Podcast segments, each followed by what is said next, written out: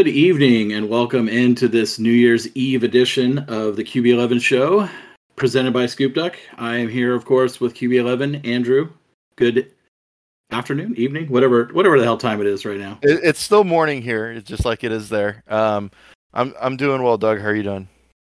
I'm doing great. And of course, we're joined also by Justin Hopkins, Scoop Duck owner and insider. Justin, happy New Year's Eve. Yeah, happy New Year's Eve. Um, you know, you guys are cutting into my drinking time because you can't drink all day if you don't start in the morning. well, we'll we'll get you in and out of here fast so you can start drinking and we can start drinking uh, as well. I, we do have a probably about a 45 minute episode for everyone today. We'll go over the holiday bowl, hopefully get to some listener questions, and then we'll uh, we'll see you again maybe midweek for the next round. Wait, you guys haven't started drinking yet? oh, that's interesting. Okay, I'm still on should... coffee this should be a fun podcast then. Okay. Um, well, today we're going to be breaking down the uh, the holiday bowl that was just played the other day, um, and we're going to try to get to as many listener questions as possible. But because of the holiday, we're all a little bit pressed for time. Um, so we're going to get through the the game for sure, and then if we don't get to your listener questions, I promise we'll get to it on the next episode. Yeah, so Oregon Ducks in the Holiday Bowl against the North Carolina Tar Heels. This was uh, a much lower scoring game than I think most people predicted. The over, I think, was the highest one of all the bowl games. It was set at like 74, 75, somewhere in that range. The final score was 28 to 27. Oregon Ducks with uh, a last second or last minute anyway uh, victory there in that game, coming from be down 10 with two late score, two late touchdowns to win the game uh, by that score of 28 to 27. You know, Justin, what did you see in this game that you liked from Oregon? Well, you know, something I've said often, and I'll say it here is, you know, win by one or win by a hundred doesn't matter, right? You just win.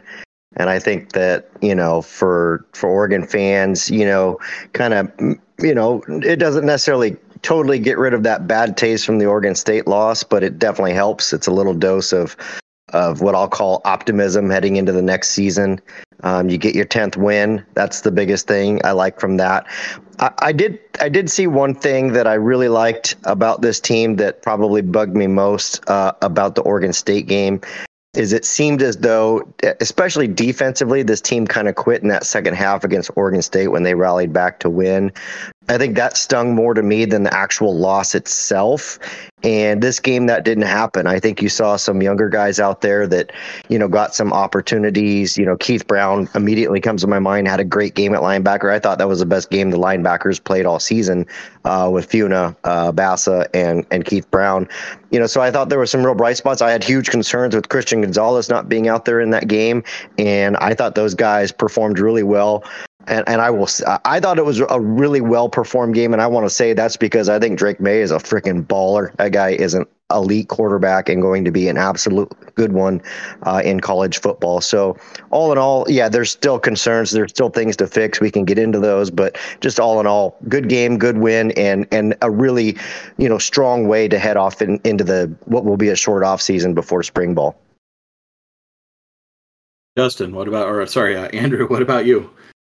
Yeah, I mean, I think the the bigger, broader takeaways are like in, in, a situation where you're down some of your like more key contributors, especially on defense. I think they had probably their best defensive performance of the year, um, other than possibly the Utah game. They they just they showed up, they played well.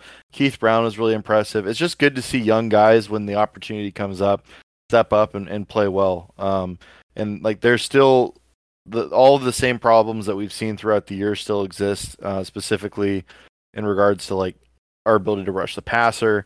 Um, but we saw like the simulated pressure start to work. Like Oregon had two sacks in this game, and it wasn't because they were winning one on ones um, as as pass rushers. It was because of scheme, and so like it, it was just good to see them come out and perform well. The offense was Bo Nix was clearly not healthy, um, healthier for sure, but you could tell he like going laterally, changing directions. He wasn't comfortable, wasn't trusting it yet.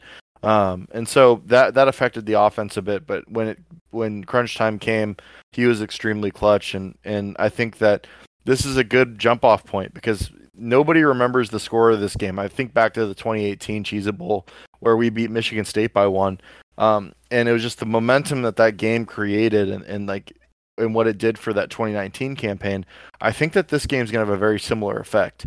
Um, getting to 10 wins, ending the season on a positive note regardless of score, because no one remembers these bowl games anyways.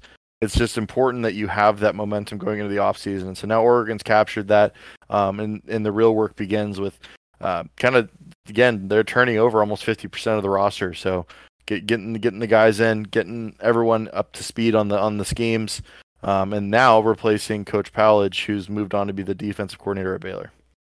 Yeah, and we can touch on that a little bit maybe after the game as well. I, I again, I'd have to shout out the defense also.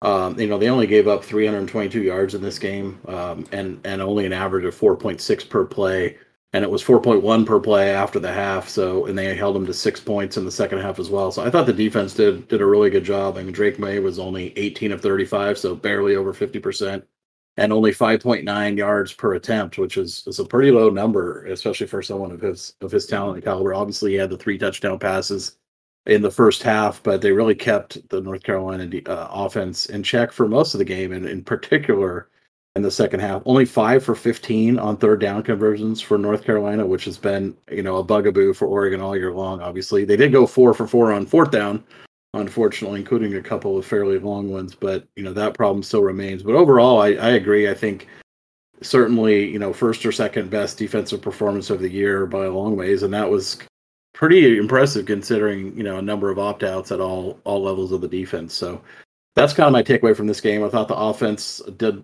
enough early in the run game to really look dominant. Obviously, Bucky Irving had almost 150 yards on the ground in this game, along with two touchdowns, a big 66 yarder. You know, shout out to Cam McCormick for that incredible block on that one, as well as the whole line as well. But um, you know, then they really bogged down in the middle of the game, and and only when they went kind of into into two minute drill mode in the last couple possessions, then did it seem like the offense really got back on track again. So I think there's a lot of improvement to look forward to on both sides of the ball in the offseason. I agree. Well, I think, and I think to Doug's point, improvement's the right word, but it's not like wholesale changes need to be made, right? You know, that's always the biggest concern. Like, oh gosh, it's so bad. I don't even know where they begin. At least from what we, I think we're all kind of saying offensively and defensively, your starting point is in a pretty good spot. And if you can make some tweaks and do some things, you know, you feel pretty good about next season. Well, specifically, I think it's a matter on, on defense. Offense is a little bit of a different situation because I, the offense is already very good, and I think that they've already made the the changes or the adjustments necessary via the transfer portal to make sure the roster's in a place to continue to be a dominant offense. Um, but defensively, like if you the pass rush needs to improve, but also like you're only as good as as your worst player on defense, unfortunately, and that's just the way it goes because all, good offensive coordinators are going to find ways to isolate matchups and take advantage of the donkey, right? And so, um, it, Oregon needs to find ways to upgrade the worst spots defensively um, and bring those up to the level of everybody else on the field. And so I'll let I'll let Oregon fans. I'm not going to call it individual players, but I mean I think we all agree that the pass the pass rush needs to improve. Um, I think that we can get better at safety. I actually thought the corners played very well in this game, um, and I think that the cornerback room has more than been addressed through the transfer portal and, and, and the recruiting this offseason and just getting guys like J- Jahlil Florence and Jalil Tucker and even Dontae Manning another offseason I think will drastically improve our corner play. Um, but just making sure that you have the bodies and the and the talent at certain positions um, this offseason is going to be really important because I don't I don't think there's going to be wholesale scheme change. I don't think there needs to be wholesale scheme change. I just think it's a matter of, of getting this unit to where all 11 players are operating at the same um, elite level. Yeah, it you know, defensively, it seemed like in that game it was a tale of two halves almost. You know, you, and it wasn't like you said, it wasn't wholesale changes. It was just little little tweaks, and and and it allowed them to be a little bit more effective. Um, you know, in that second half than the first half. So got to think that Dan Lanning's going to be all over that this offseason because I know he's a perfectionist and he's a you know he's a guy that that works really hard on making those changes, which I appreciate because I think we can all agree one of the things that frustrated us most about Mario Cristobal was his stubbornness and and the fact that he didn't want to deviate from the things that he did, which you know were successful for the most part, but you know it just would get frustrating that some of the things you, you would think that they would want to change and they wouldn't. It seems as though Dan Lanning embraces that. Yeah, I mean, one more thing I want to say too, and, and make sure that fans understand this is that, or offense and defense are very different. Like on offense, you don't need to have 11 guys that are all at the same talent level that can all perform because on offense, you get to dictate who you're giving the ball to, right? So if I have two elite receivers and one guy who's me or Justin out there in the slot, it doesn't matter because we're just not going to throw the ball to Justin or I. But if, on defense, like if you have any, if you have anybody on the field that looks like they don't fit, the entire the offense is going to be built for that week around picking on that individual player. So you're only as good as your weakest link, and and offensively too.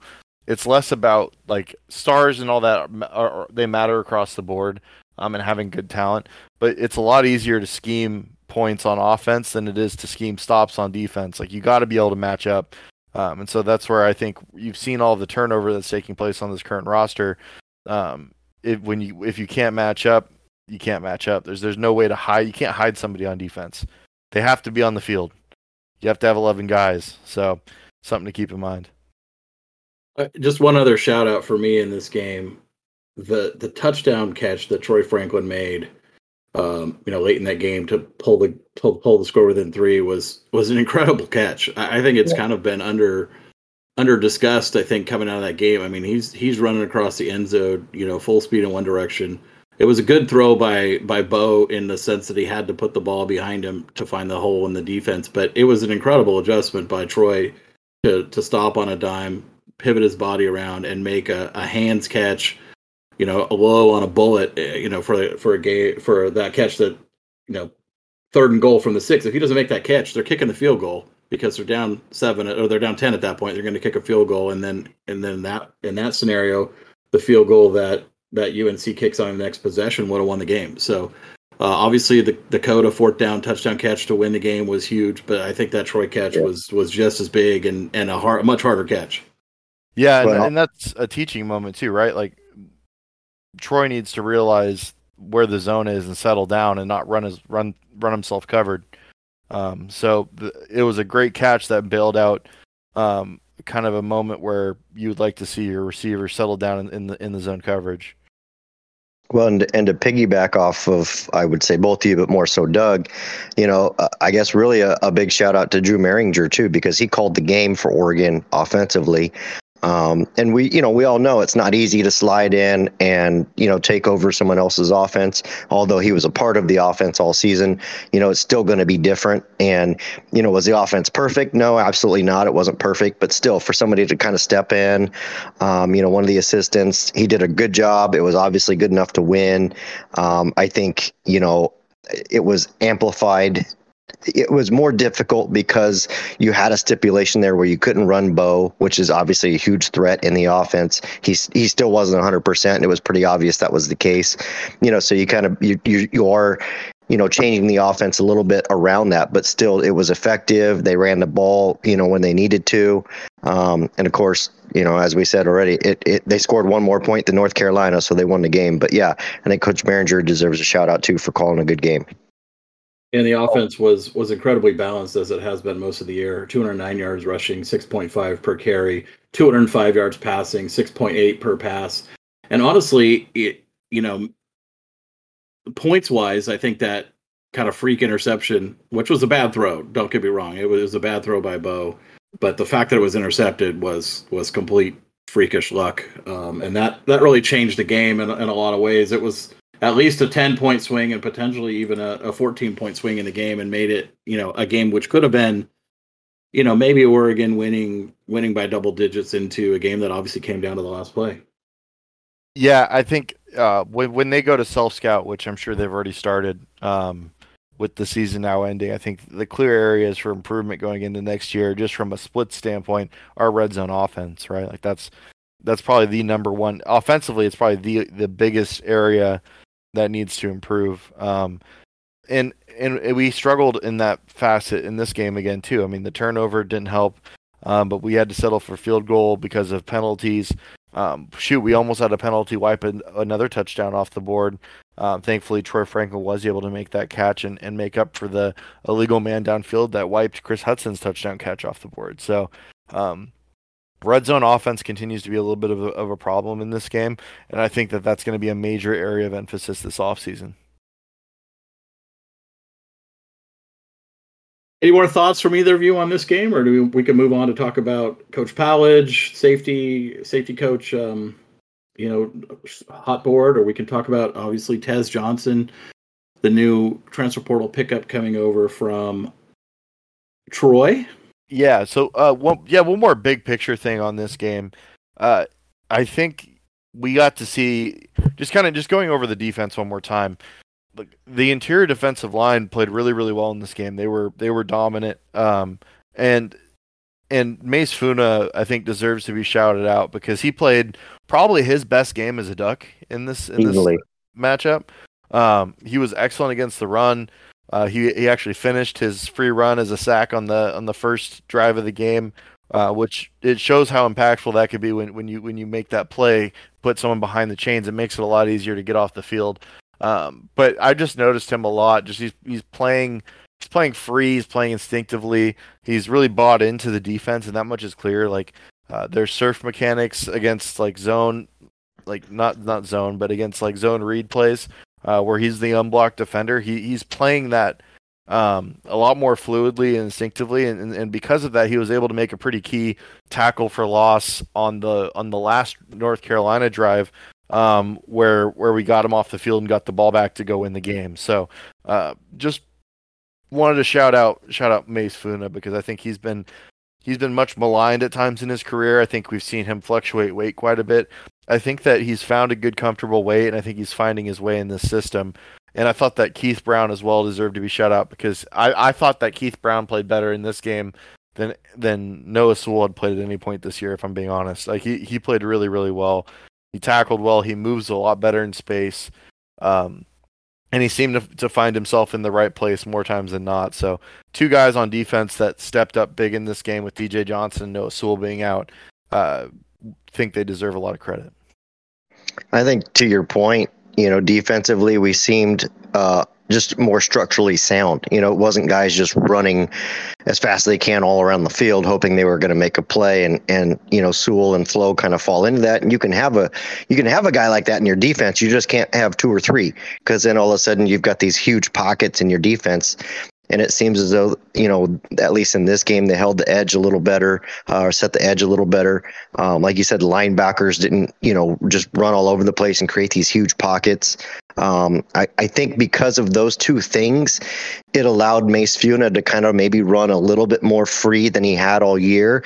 You know, because again, you can't have three or four of those guys out there doing it. Somebody's got to, you know, uh, uh, man man the spot. But I think with Bassa and Brown just playing a more level-headed and balanced approach, it allowed Funa to kind of do some of those things he does well. So um, yeah, and and again, I think you could see the reaction from the team. I I I think that we've seen we've seen a lot of bowl games this year where the team didn't want to be there, right? Where the team just kind of was going through the motions, or you had too many young guys because the older guys opted out, and it just like you know you'd watch and be like, that's the shell of you know the team that we saw earlier this season, and that wasn't the case for Oregon. I thought you had a bunch of guys out there that were playing really hard, um, that that played with a lot of motion, a lot of pride, and those are now the guys, especially if they're younger, that that transform into leaders for this team, that transform you know next year at the you know at the voluntary workouts and stuff. They're not letting you slide by not showing up. They're demanding that you're there and you're working hard and you're not cheating your reps or you're not you know doing any of that stuff that that ultimately makes a difference. So I think there's a lot there from that. And, you know, Keith Brown being one of those guys. Of course, Bo Nix has, has really cemented himself as probably, you know, one of Oregon's fans' favorite quarterbacks in a long line of great quarterbacks, just not simply because of the way he plays, but you know the the courage he plays with and and just kind of like what he's given to this program and I think what he's meant to the turnaround uh, of this program or or solidifying it, if you will. Um, but yeah, no, pretty pretty optimistic, and it, it's one of those things where we try not to get too high, right? It's like okay, let's not put on the total green yellow sunglasses because we beat North Carolina by one point in the Holiday Bowl. But, you know, again, Dan Lanning's first year at Oregon, first year head coach. If his floor is 10 wins, then Oregon fans should be pretty excited because it feels like he's just getting started and, and only going to get better. And uh, I, I think we saw a lot. I think we saw the most buy in from the team in this game. And like you said earlier, Andrew, you know, that type of stuff carries you into the offseason on a really high note. And I think that'll make a big difference for this team. Well, yeah, you're you're removing you're removing parts of the roster, but you're retaining all of the most important parts from a leadership standpoint. Um, and so having Bo and those guys lead this team back, and you saw that in the fourth quarter. I mean, down two scores in a meaningless bowl game with 10 minutes left, a little bit under 10 minutes left, a lot of teams would just pack it in and quit and be like, "Oh, we lost. It's all right. It doesn't matter." Like we, we, we got our we got our bowl package and we got to, to spend a week in San Diego. But that wasn't that wasn't the vibe on the sideline. That wasn't the character of this team. And I think if you're looking for something to hold on to that's not tangible, that that's the thing. It's that, that this team fought in a situation where a lot of teams wouldn't.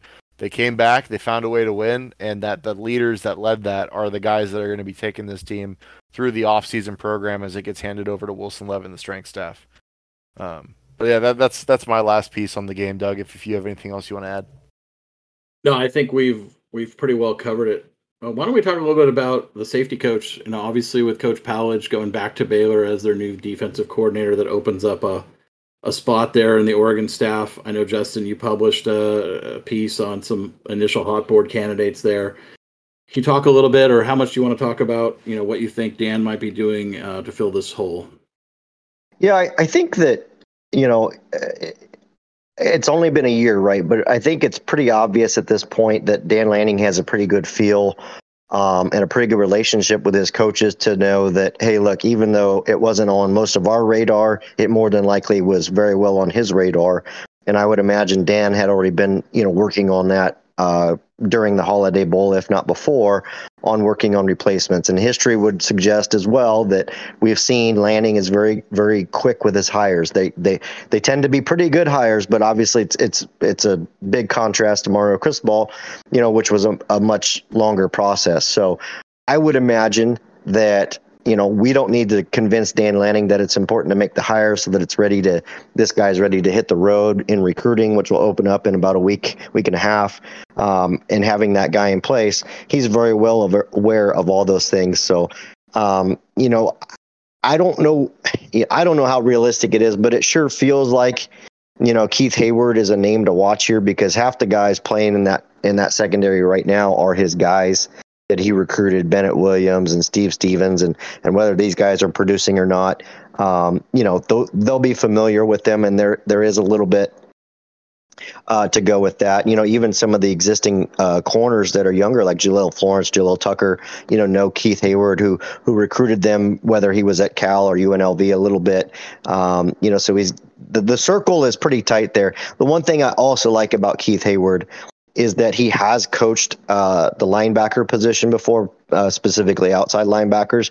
Might not be his strong point, but I do think that could help uh, this team as well. So um, that's just one name. I think there's, you know, do you do you take a stab at a guy like Donte Williams, you know, down at USC because. Again, whatever your thoughts are on the way he left or whatnot, he's he's very good at recruiting you know, uh, does he fit in well with that new new USC staff, or you know, does he kind of feel like maybe the odd man out? I'm just asking questions. We don't know the answers to that. Um, you know, Blue Adams is another name uh, that I came up with at Oregon State. He's I, he's one of those guys that everyone talks about as kind of a next up and coming coach. Um, obviously, hurts your rival. Uh, Oregon State was was pretty pretty good defensively. I mean, they didn't have nearly the talent level that Oregon did, and they were they were a sound defensive team. Not that he called the defense, but he was a part of that. So um, those are a few of the names. I, I know rushing down at, at Texas A&M is another name uh, to keep tabs on as well. Um, not sure that that one's viable or not, given how much he's making. I mean, at some point we've seen Lanning give out some pretty generous contracts, but he can't do that for everyone. Um, you've got to have some value guys in there to blend in with with the bigger budget guys. So um, yeah, I, I and last thing, I mean, if anything, last thing on history with Dan Lanning, he's probably got a name or two that none of us have a, a, remote clue about that'll pop up, and you know, then we'll we'll get the name and do some research, and hey, this looks like a pretty good guy. Let's all get behind him, and and we will. So knowing Lanning, we'll probably have an answer on it soon.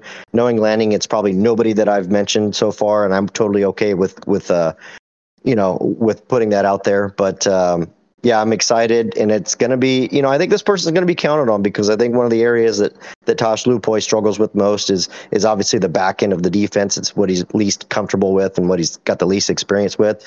So I think Powledge was involved there, and I think this next person will be involved as well. Um, doesn't mean they're calling the defense; it just means that they'll be involved in some of the the, the game planning. Yeah, I Andrew, mean, you got any thoughts? Yeah, go ahead. Yeah, I don't. I don't have names. I don't. I don't think it's going to be anyone that I'd be able to come wi- come up with. Uh, but I, I could see a situation depending on. We talked about this last off season. There's the potential that the NCAA is going to change the limit of on-field assistance. But right now, Oregon is operating with a GA coaching the linebackers. It wouldn't be the most surprising thing if Oregon were to hire a linebacker coach and let D- Mart Coach Martin coach the entire secondary. Um, but I, I ultimately think they'll end up sticking with just hiring a safeties coach because um, when you when you think about like a scholarship breakdown, defensive back is like one of the highest allotments. I mean, you're going to have close to like 18 to 20 guys at a time on the team, and have one coach coach everybody doesn't make a lot of sense. And so I think I think ultimately they'll end up hiring another safeties coach. Um, I do think that having a, a, good solid X's and O's background is going to be a part of this hire. Um, that was one of the things that Coach Powledge brought to the table was, mean, clearly since he's now the defensive coordinator for Dave Aranda, he's very well respected um, as an on-field coach. I, I recruiting matters, um, but to me, like some of the retread names aren't as exciting uh, as as some of the names that are more attached to Dan Lanning's coaching tree, like a rushing at A and M.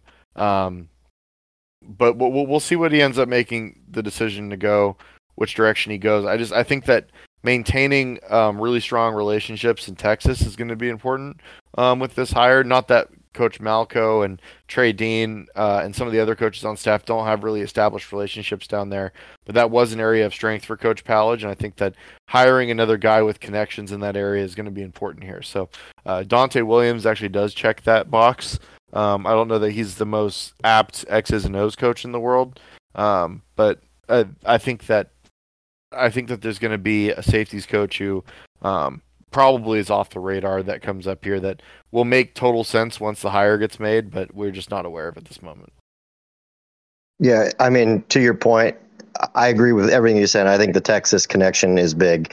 Um, you know, thus maybe a guy like Rushing being in play and, and and and maybe Lanning saying, "Hey, I'll pay a little bit more because I want to keep that pipeline into Texas going."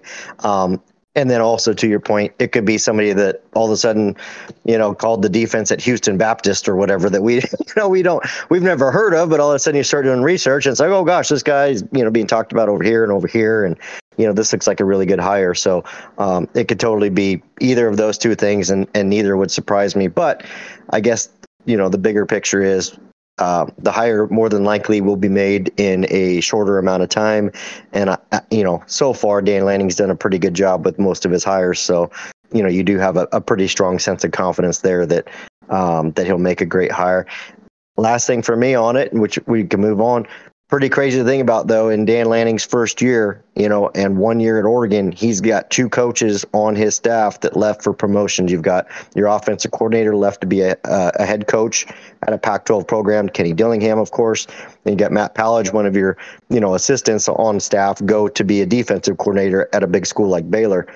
It, it definitely says a lot about his hiring process and the guys he's bringing in. It, it adds a lot of uh, credit to that and that's ultimately why I don't think this ends up being a retread hire. Is that like Kenny Dillingham and Matt Powledge weren't guys that you or I knew about when Dan Lanning was hired. Like the day he was hired, we had never heard of either one of those guys.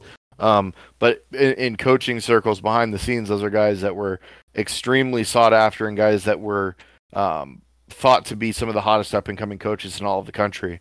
And so I think that the role at this point, I have a lot of faith in the fact that Coach Lanning has a really deep, eh, deep Rolodex and a lot of relationships, and he, he's good at evaluating coaches.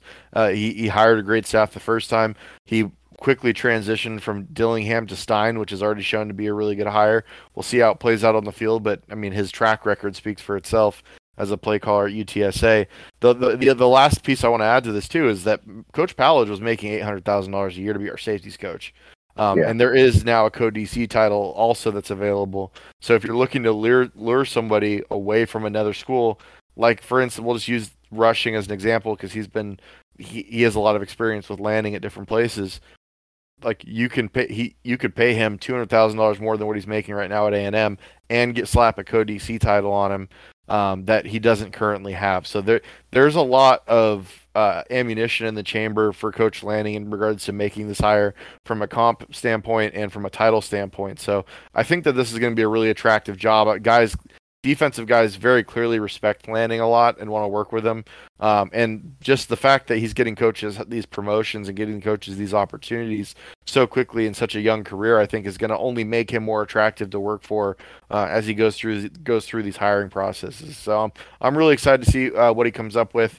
I'm very confident he's going to make a great hire and nail it, and uh, I'm excited to learn about whoever he does decide to go with and I'm sure we'll we'll get to see that relatively quickly, as as Justin mentioned before. So I look forward to seeing who that hires as well and learning more about them, and and maybe perhaps even before our next uh, episode that might be announced. So we'll we'll cover it if it is, and if not, we'll we'll cover it when it is made.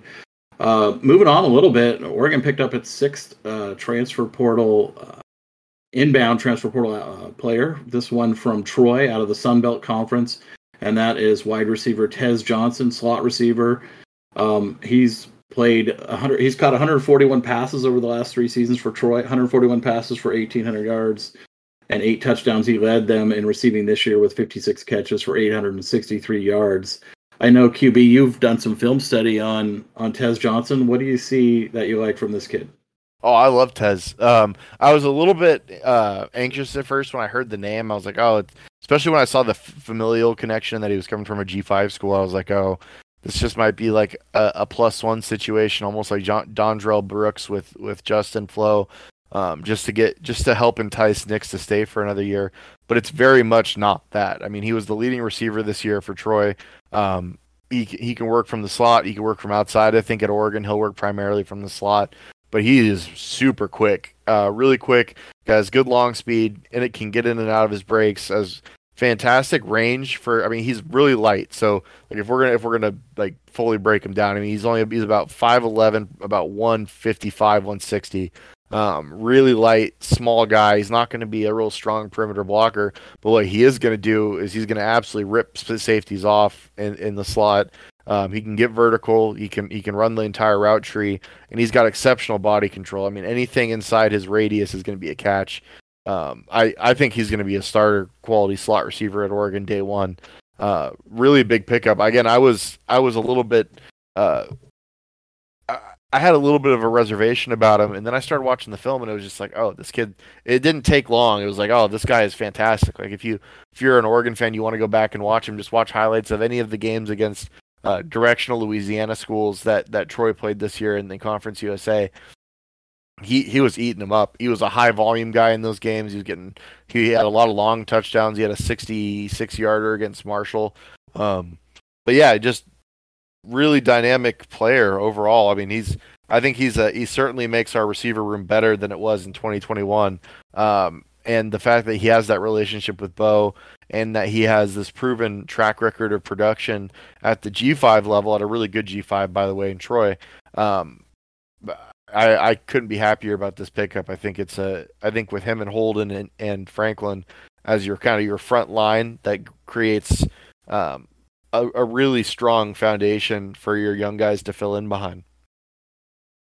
Yeah, not to mention uh, a guy like Jurion Dickey's coming in too. You, we start talking about that receiver room, and it's been absolutely transformed. I think Mario Cristobal started that process. He, you know, he does deserve credit for for maybe getting a, a Kris Hutson in here and a, and a, Troy Franklin. And I think you saw in his final year that that the wide receiver room was finally starting to turn over a little bit. But it's a whole different room than it was two and three years ago. I mean, you're talking about you know Jurion Dickey and Troy Franklin and you know and, and a guy like Tez Johnson. I I think he comes in as what they kind of hoped um, Seven McGee would be. You know, I think I think everybody kind of hoped Seven McGee would come in and kind of be that that spark plug, that that speed guy, that you know, and and it just it's like Seven McGee was was good at several things, but not great at any one thing. And and I think Tez Johnson's production speaks for itself. You know, this guy's a like you said, a high volume guy. The production's there. Um, I know whether you like or you don't like PFF. Obviously, they're very high on his ability, ranking him as one of the best wide receivers in the country um, at any level. So I mean, the production's there. I, you know, him and Bo, of course, will have a, a, really strong bond, and I'm sure that he'll look for him. Um, and I just think that, you know, we start talking about, you know, the wide receiver room. This adds that balance. This adds that, you know, that different versatility to it. To, you don't just have you know, long striders out wide. You don't have just short guys filling all three or four positions, whatever you're running out there.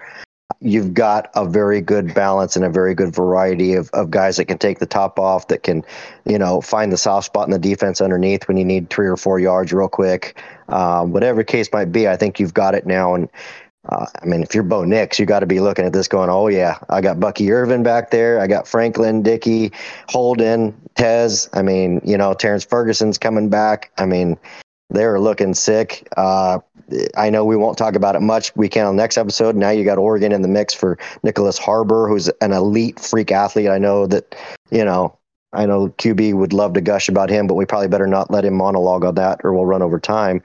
But you know, you got and he's looking like a tight end potentially. So lots lots of weapons on this offense, and and the biggest change for me is I think something you said earlier. Uh, Andrew, is that you know this offense, you know, you don't need a bunch of high end talent guys to be successful. And if you think about this last season, Oregon didn't have a bunch of first rounders and second rounders on the offensive side of the ball they were just really efficient and effective and good at dictating and good at balance. And you had a good quarterback like Bo Nix making good decisions. I think now you've elevated the talent. Um, Tez Johnson being another key uh, addition for them.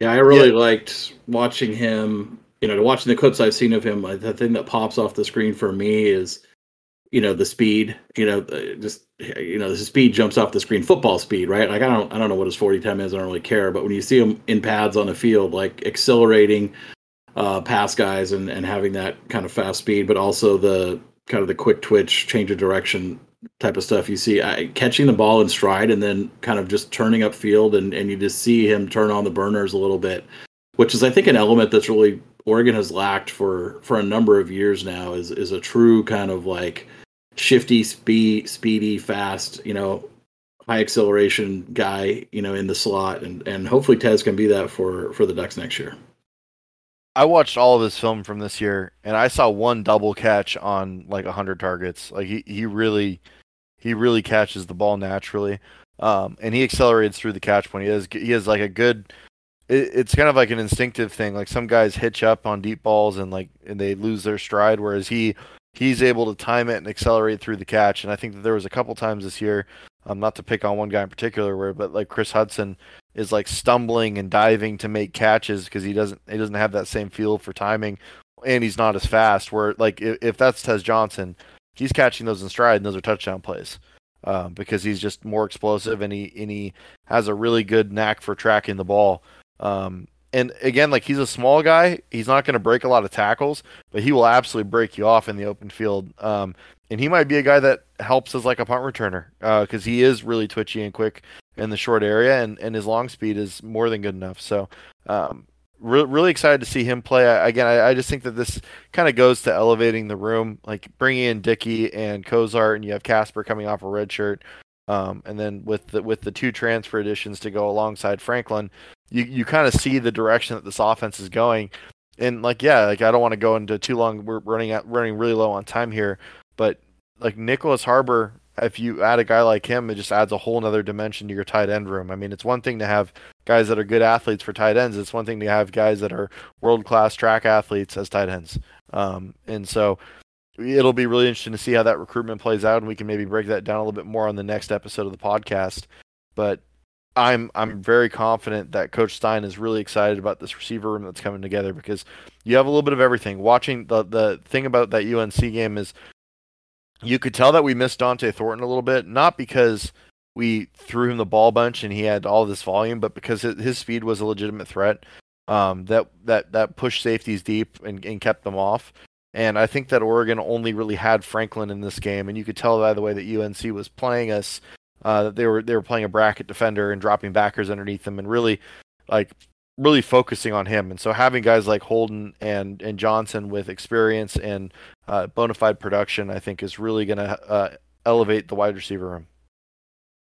Yeah, and that now puts us Oregon, you know, somewhere in the range of 91 to 92 scholarship players, depending on a couple of variables, with probably at least you know two or three more each coming through the portal and the prep ranks before this cycle's over. So there's still there still needs to be you know uh, some more attrition on this roster, and Um, you I think I think there's some spots in the wide receiver room now. Obviously, we've added two through the portal. They're, they're probably a little heavy there. You know, D line, you know, maybe some other positions. So I think there's there's going to have to be another you know seven to ten seven to ten players you know exit the program over the next few weeks and, and that'll be another thing for oregon fans to watch and see see who those guys are yeah your your word there was correct doug. It has to happen. Like it, it, there's just no way it has to happen. And you know and that's that's where we are with college football now right? The expectations to win are as high as they've ever been. Uh, of course these guys are being paid accordingly but with that you know generous salary you got to win. And i think you know the reality is now that with the transfer portal and with those expectations roster movement is going to be a thing guys are going to come in and come out the the good old days of you know watching uh, Johnny Smith go from a, a lowly freshman that you know four years later is a productive starter uh, you know, just, is going to be a lot less and less, at least if you're trying to compete for national championships. So yeah, I, I kind of lost track of the numbers just because of, of the holidays and stuff here, but I knew that, you know, it was probably looking around five to seven more that, you know, Dan Lanning was going to need to have to figure out the, those scholarships and those numbers. And like you said as well, Doug, they're not done adding. So again, you know, every Oregon fan needs to remember for every addition that Dan Lanning makes, whichever way he makes them, there's going to have to be a subtraction, and that's just uh, that's just a part of the sport. Yep. Yeah, it's looking like there's probably going to be about 12 more guys that are going to be hitting the portal for Oregon here um, to get back down to 85 by the time spring ball starts up. So, um, with that being said, we're up against our, our kind of hard wall for today's podcast in terms of time. Um, uh, apologize for the shorter episode, but uh, thank you guys for listening. Our last episode was the most listened episode um, in the history of the podcast, so we really appreciate that. And the partnership with Justin's been great. And uh, Justin, I just want to thank you from both Doug and I um, for doing this with us because it's been a lot of fun bringing you into the mix um, and and adding you to the podcast. But with all that said, uh, make sure to follow the podcast at QB11 Show. Subscribe to Scoop Duck. Follow us all on Twitter if you don't already. Uh, we will talk to you later this week. We'll get all to our listener questions and um, and and discuss more of the roster breakdown and some more recruiting news. So uh, look out for that and happy New Year, everybody. Be safe. Call Ubers. Don't drunk drive.